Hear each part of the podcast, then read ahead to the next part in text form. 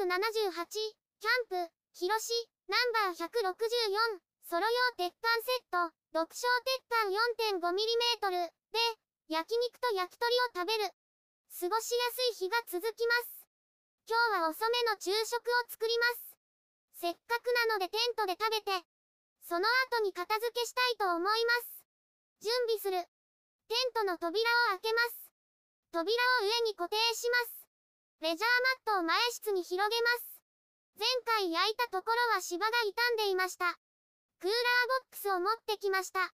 今回はロールテーブルの上にコンロを置きます。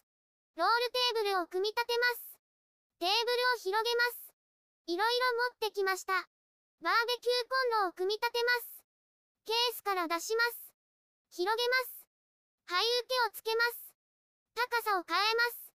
真ん中にしました。五徳を乗せます。向きを変えます。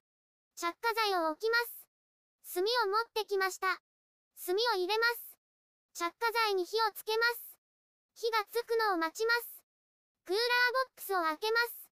使いやすい位置に移動します。食材が入っています。キャベツを食べる。キャベツを食べます。ドレッシングをかけます。いただきます。のなる気分を飲みます。いただきます。キャベツを食べます。ごちそうさまでした。次の準備をします。肉を焼く。肉を出します。広し、ナンバー164、鉄板を使います。鉄板を出します。コンロに乗せます。鉄板を熱します。熱くなるまでぼーっとします。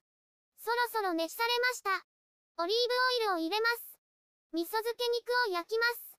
肉を鉄板に出します。どんどん乗せます。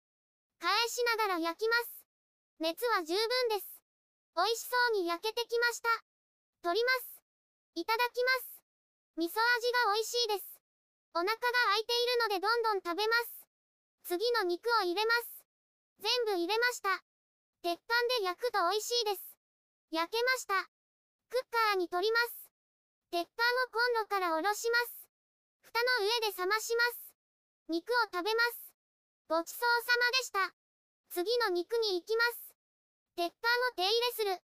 まだ炭から火が出ています。先に鉄板を洗ってきます。洗って拭いてきました。コンロに乗せて水分を飛ばします。そろそろ良いでしょうか。オリーブオイルを入れます。全体になじませます。火から下ろします。余分な油を拭き取ります。手入れが終わりました。続きます。YouTube でたくさん動画を公開しています。概要欄からリンクを参照ください。